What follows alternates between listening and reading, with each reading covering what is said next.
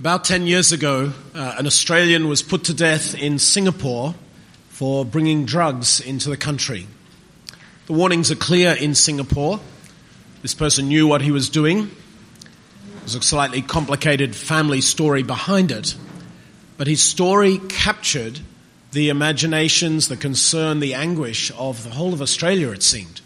It was front page news on and off for a few years, going through every appeal stage and then finally he was executed in Changi prison uh, roughly 10 years ago. There's a huge outcry against the Singapore government for such a harsh sentence, even though uh, the sentence is well known, even though it's a, a public thing that if you bring drugs above a certain amount into Singapore, death is the penalty. And this person knew it. His funeral in Melbourne had more than 2,000, if not 3,000 people come to it and was uh, widely regarded as a, a tragic event for such a young man. Most people in Australia would say this sentence was too harsh, too hard. Even though it was known, uh, that is, it's publicly known that this crime meets the death penalty in Singapore, most people in Australia thought, too much, too much.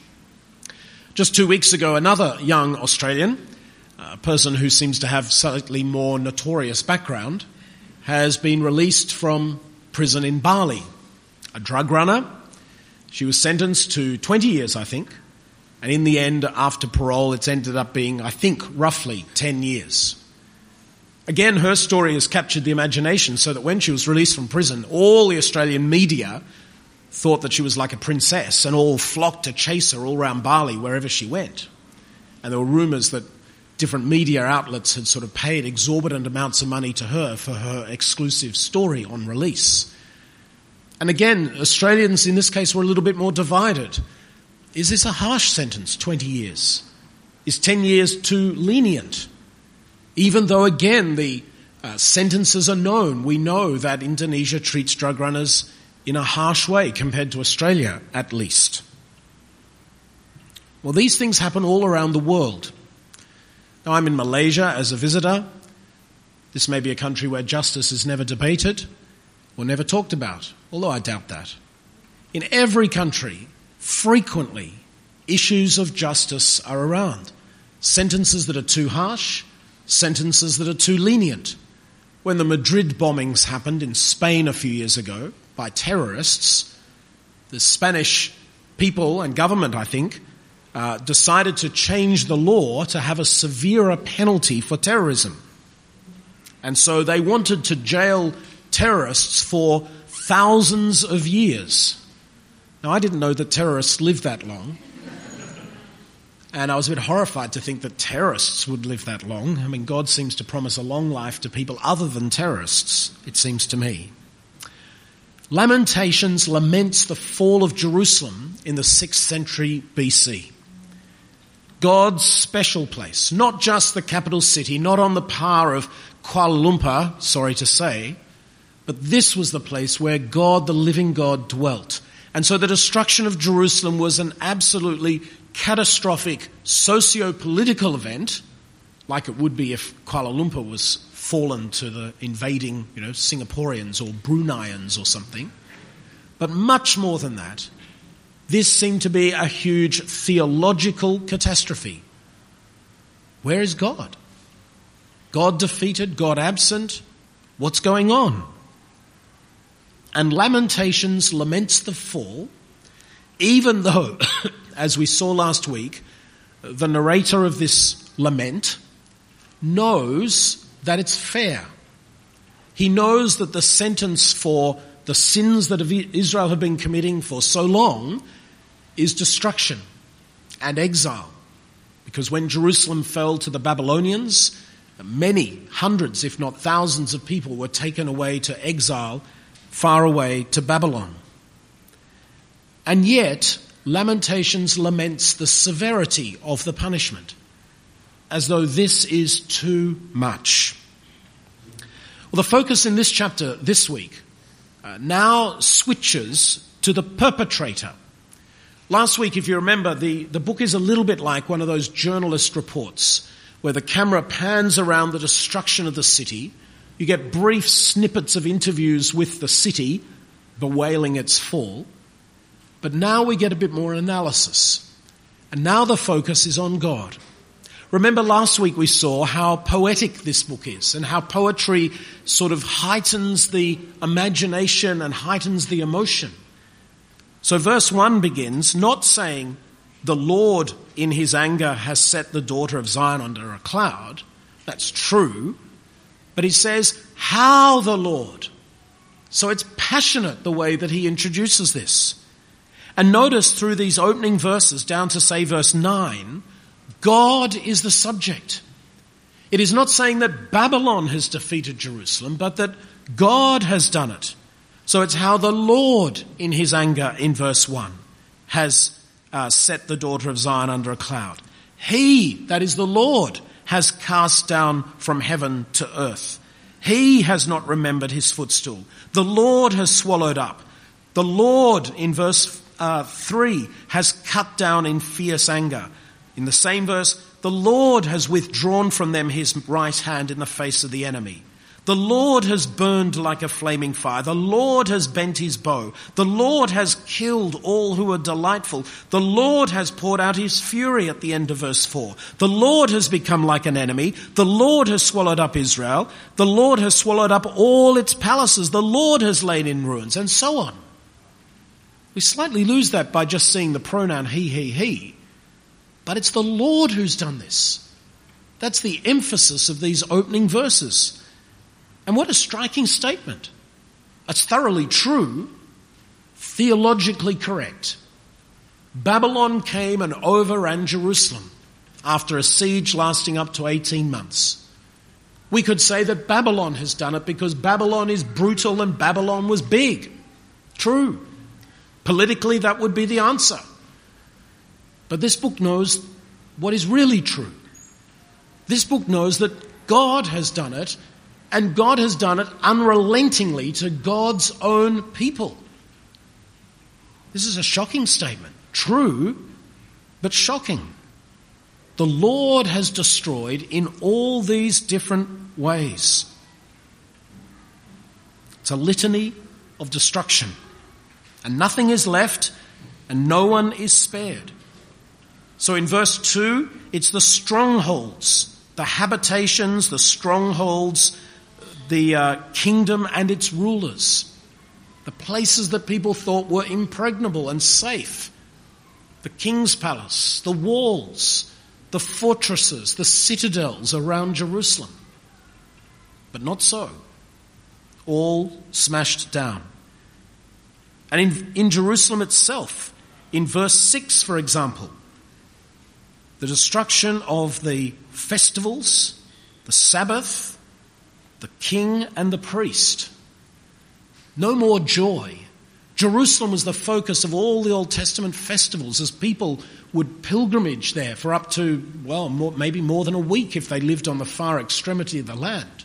Three times a year for Passover, tabernacles, and weeks.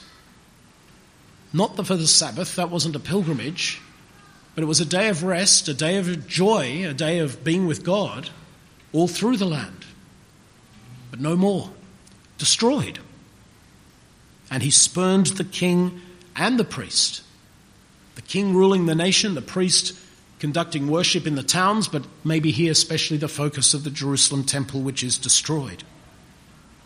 Continues in verse 7 that the Lord has scorned his altar, disowned his sanctuary, and delivered into the hand of the enemy the walls of her palaces. Nobody expected that. Ten years before this event, as we said last week, Babylon besieged Jerusalem. Jerusalem capitulated, surrendered, but there was no destruction. The Babylonians put on the throne another Davidic king, but one who was a puppet to them, so that they effectively controlled the nation. But Jerusalem stood and the temple stood, and maybe that even increased people's expectations that the temple could never fall.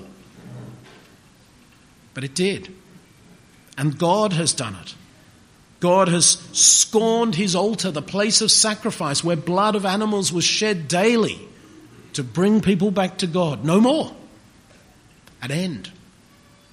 He's disowned his own sanctuary. That is the very heart of the temple, the Holy of Holies, where the Ark of the Covenant was, where God dwelt in a cloud of glory above the Ark, where nowhere else on earth God dwelt in such a special way, bringing his presence in the middle of his people, and God's abandoned it.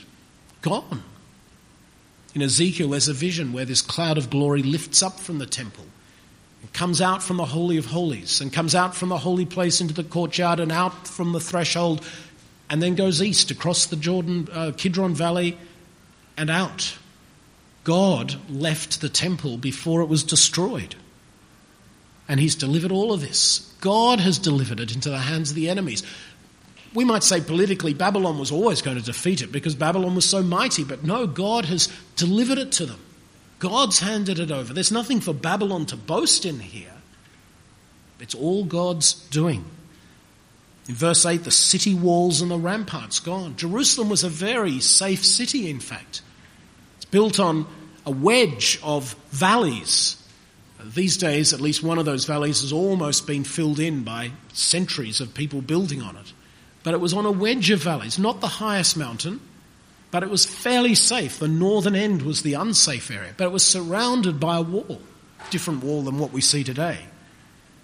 But it's gone. After that siege, in the end, it fell. And Babylon was successful because God had done it for them. And the gates have sunk into the ground. Again, probably poetic license here. but the gates that would stop entry from the enemy, they're sunk into the ground probably poetic to say there are no more gates. There's no more stopping anybody coming in. The city is completely open. And indeed it was. Everything in the center of old Jerusalem was thoroughly destroyed to its foundations when the Babylonians destroyed it in the 6th century BC. Here, God has struck to the very core of the identity of God's people. Maybe we think that's what happened in 9 11 in New York, getting to the very core of the identity of the United States. But this is worse. This has got a deeper theological crisis about it. It's not just the key building of the country, it's God Himself, God's own city, the city that the psalmist sang about so many times, the city that would never fall, has fallen. Not by Babylon, but by God Himself. And all of Israel's special status as God's people, which had been in Scripture from the time of Abraham onwards, hundreds of years, 1400 years perhaps, seems to have come to naught. Notice too in this section the emphasis on anger. So in verse 1, the Lord in his anger has done this. In verse 3, we find that the Lord has cut down in fierce anger. In verse 4, at the end, he's poured out his fury like fire. The end of verse 6, in his fierce indignation. It's not always popular to think of God as an angry God. Sometimes that's because we falsely attribute a wrong understanding of anger. We get angry at all sorts of little things. Often our anger is provoked by our own pride and selfishness, that somehow something or someone has invaded that. But God's anger is never provoked by his own selfishness, but by a righteousness. God's anger is always against sin. By anybody, his own people, or anybody at all. As I say, God's anger is much maligned these days, it seems. And many would argue that God is never angry because he's a God of love. But that's not new. For 2,000 years, Christians have debated this issue, and heretics have gone down the path that says God's never a God of anger. To the point that some of them have said we throw out the Old Testament because it's a different God from the New. And yet, the anger of God remains a steadfast part of understanding God through all the pages in the New Testament as well. I guess anger shows that God cares, just like a parent's anger to their children when they do something wrong, if you've ever experienced that, but then maybe you've never done anything wrong. because Israel has rebelled and so seriously, God is angry. And God's anger brings a righteous punishment. It's not that fickle anger, it's not flying off into a rage that is overstated. This is an anger that is properly executed based on a lack of righteousness by God's people in this case. And so, what we see in this first half of the chapter is God attacking like an enemy. Instead, God was meant to be the friend, the defender. But he's become the enemy, not because God has changed sides, but because Israel or Judah's behavior has meant they've changed sides. They've acted like pagans, full of idolatry and immorality, and they've made themselves enemies of God, and therefore God is now their enemy. Well, no wonder this is such a lament. In verse 10, having heard the description of what God has done, the subject of those verses, now we get a description of the response or the consequence, the grief. In verse 10, the elders of the daughters of Zion sit on the ground in silence. Nothing to say. A silence of grief here, not a silence of sort of, you know, warm, fuzzy meditation a silence of grief and horror. Dust on their heads, they're wearing sackcloth.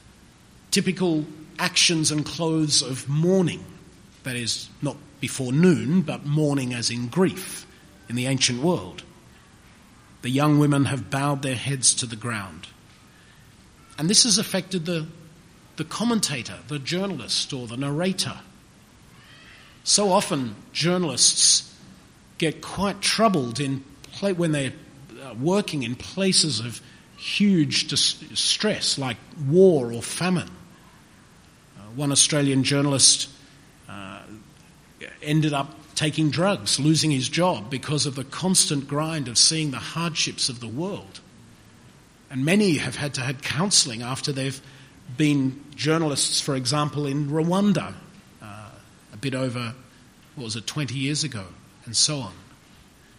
And here the narrator, like a journalist perhaps, he himself cries, My eyes, he says, are spent with weeping, and my stomach churns, my bile is poured out on the ground. He's vomiting.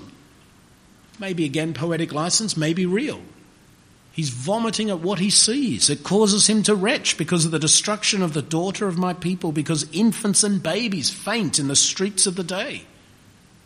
What an awful picture this is that in the destruction of Jerusalem, because people were so malnourished through the 18 month siege, and many had died even in the siege before Babylon finally destroyed the city, when Babylon came, the people were too weak to resist, collapsing in the streets, dying in the streets, children, babies, mothers and fathers, and all.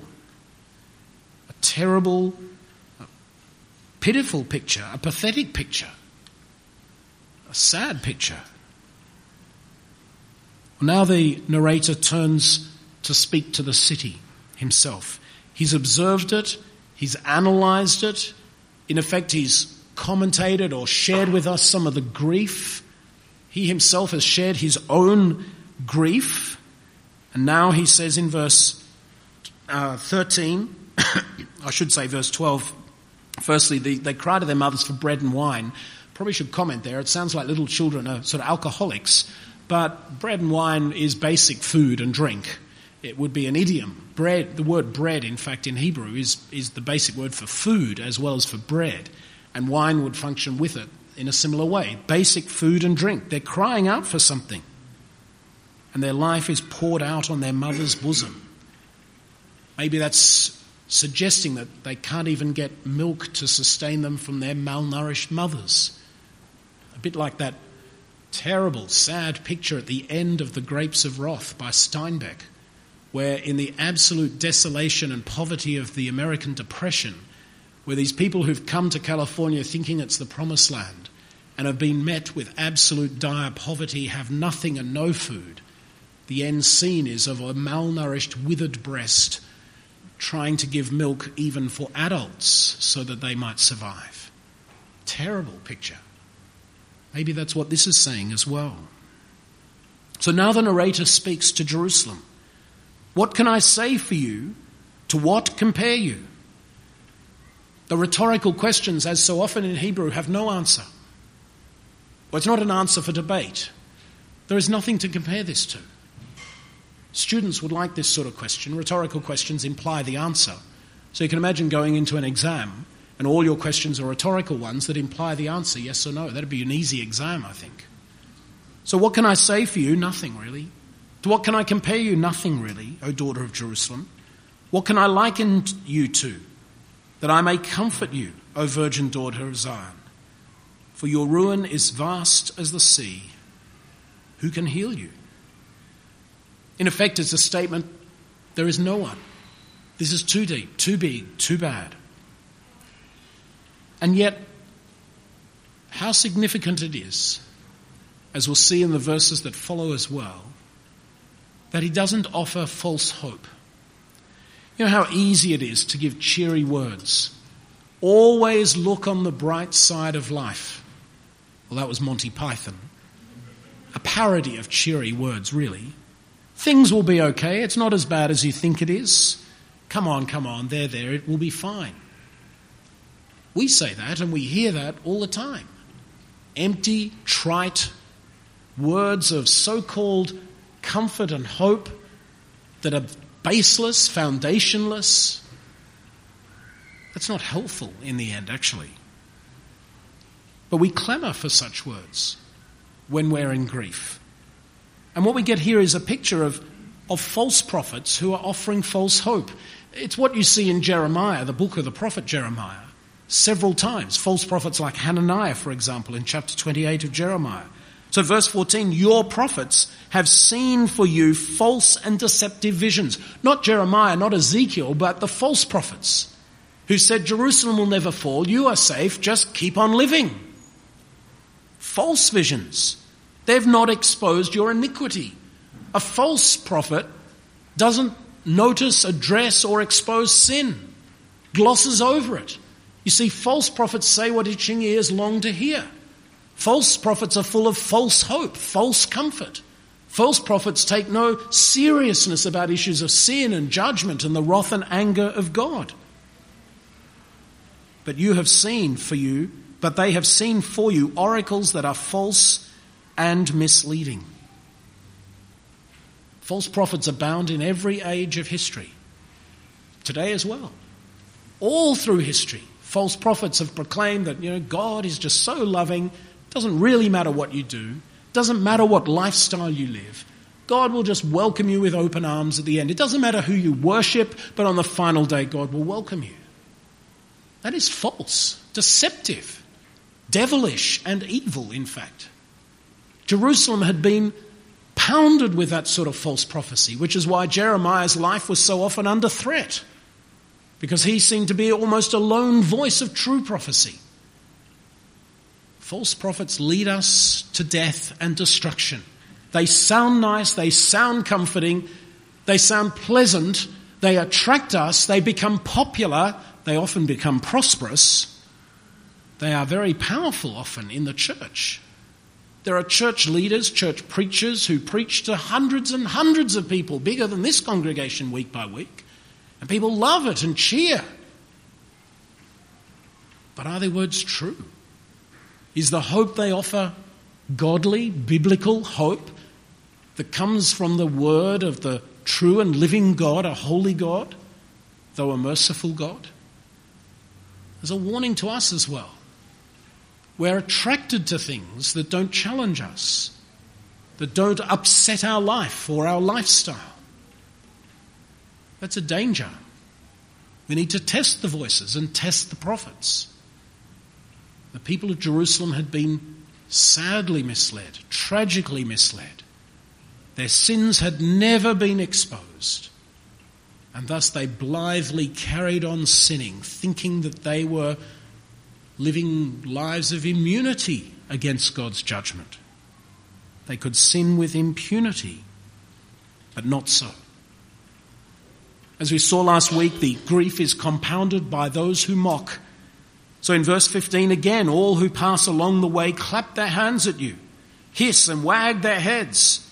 Is this the city that was called the perfection of beauty of the joy of the whole earth? They mock, they deride. Their grief is exacerbated by such ridicule and mockery, the fallenness. We know that today. We know that when the church fails, when God's people fail or suffer, so often it attracts the added ridicule and mockery of others. We shouldn't be surprised at that. It happens here.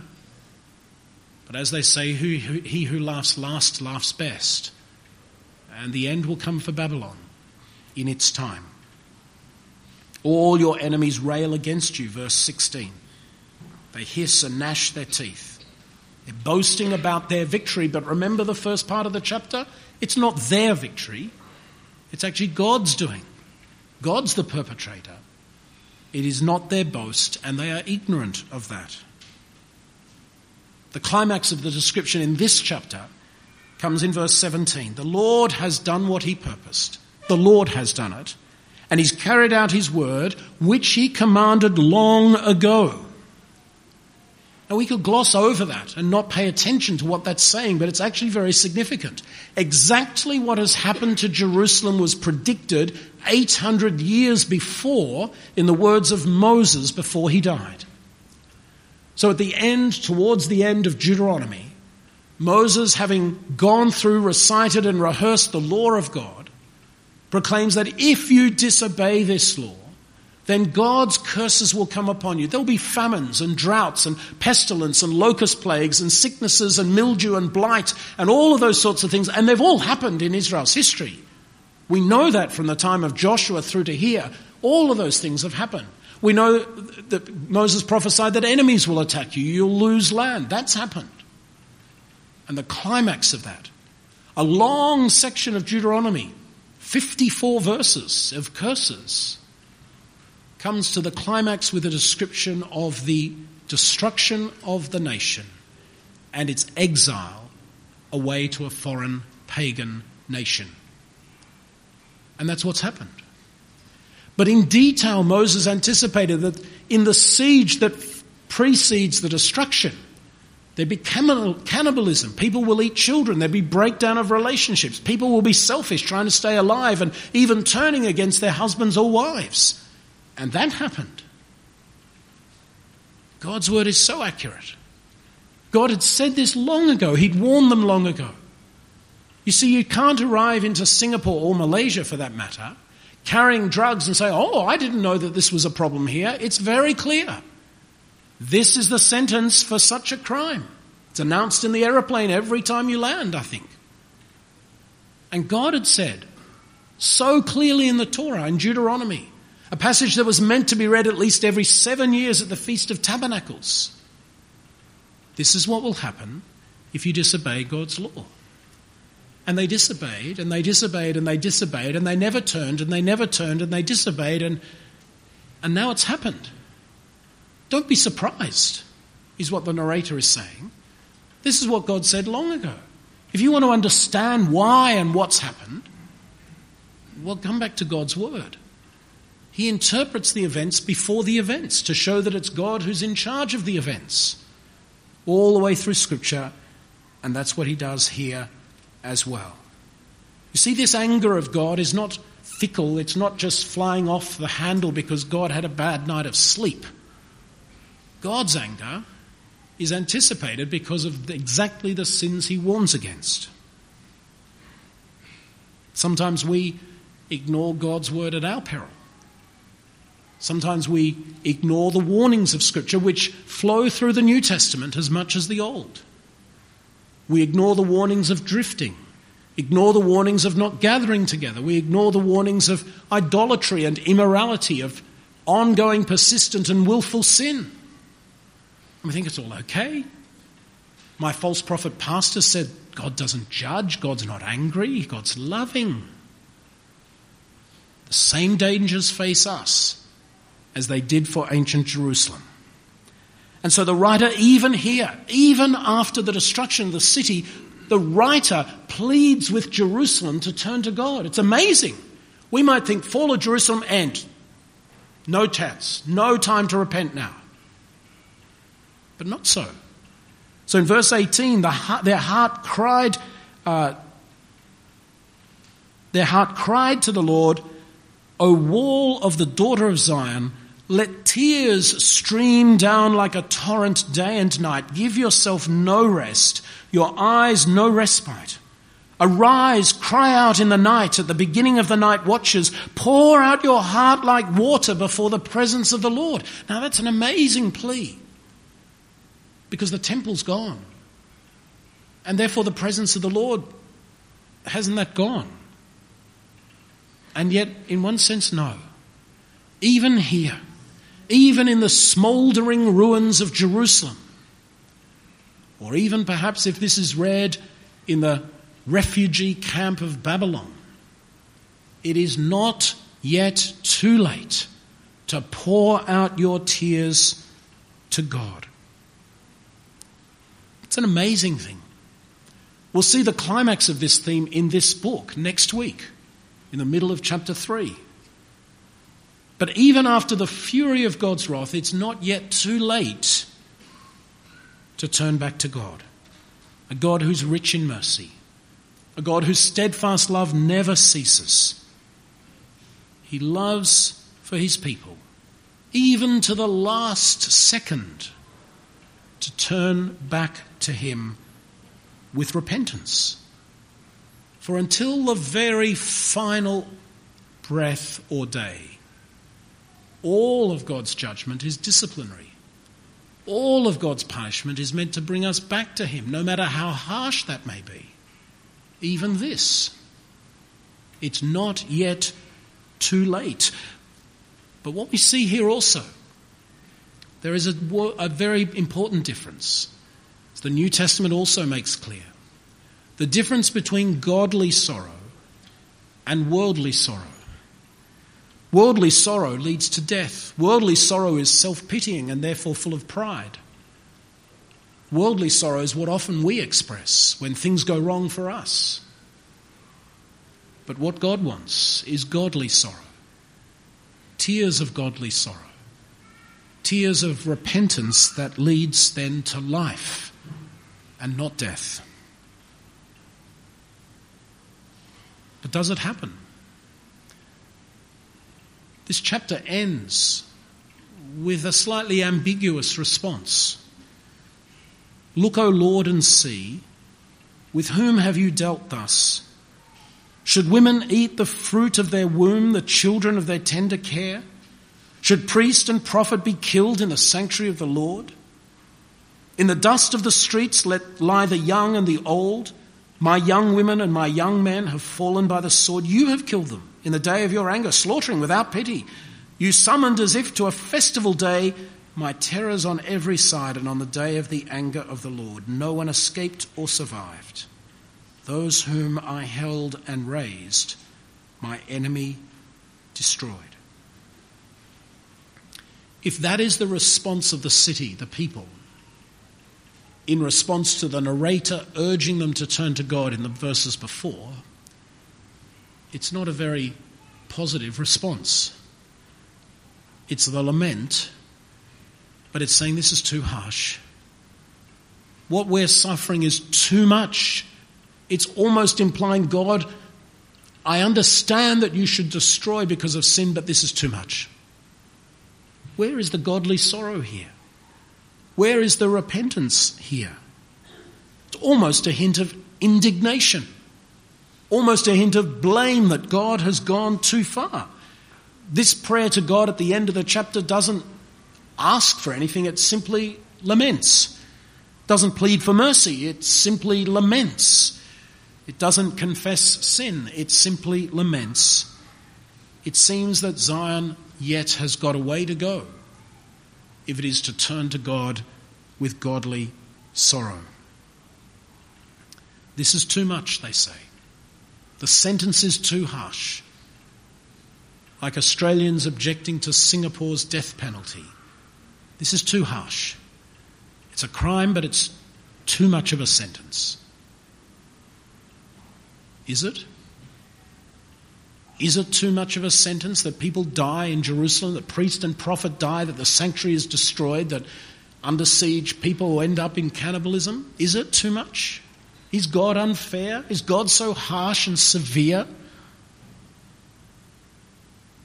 God's the one who has the right to set the standards. And on the day that you sin, you'll surely die. The wages of sin is death. We may think that's too harsh, but who are we? We're not God. We don't have the moral autonomy to decide what is right or wrong. Only God does. It's a severe penalty. Death is no joke. But God has warned his people time and time again in his law and through a long succession of prophets. God hasn't hidden his word. God hasn't tricked them into their sin. God hasn't withheld anything from them. And yet they sin. Is God really so harsh? No. Not even here in the Old Testament. For even here, God is inviting them back to repentance. Oh, yes, the wages of sin is death. On the day that you eat of it, you will surely die. The first sentence of judgment in the second chapter of the whole Bible. And all of us face death. All of us face that penalty, that sentence, a just sentence, not too harsh, from a holy yet loving God. But thanks be to God that he whose steadfast love never ceases, whose mercies never come to an end, has paid for us by his Son, who died for us. Let's pray. Lord our God, open our ears to your word, to true prophets, to the true warnings. Help us to know your character well. Expose our sin in our own eyes that we may repent before it's too late before the Lord returns. Amen.